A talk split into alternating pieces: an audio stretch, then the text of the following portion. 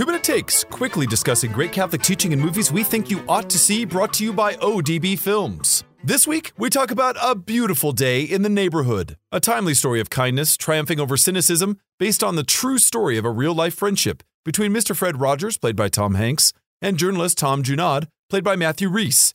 After a jaded magazine writer is assigned a profile of Fred Rogers, he overcomes his skepticism, learning about empathy, kindness, and decency from America's most beloved neighbor. A Beautiful Day in the Neighborhood gives us a hero, one very different from those we typically see on screen, and one, in many ways, better. Captain America or Wonder Woman are cool and all, and yes, they save the day. But here, Mr. Rogers is more than just a hero. He asks you to be one too. In the movie, Fred's wife Joanne tells Lloyd that Fred isn't who he is by accident.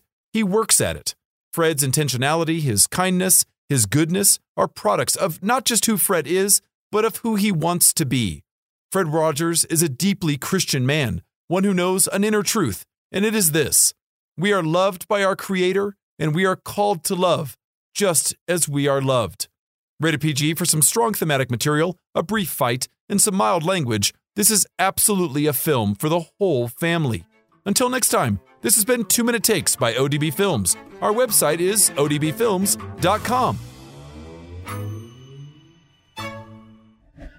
This show is a production of the Spoke Street Media Podcast Network.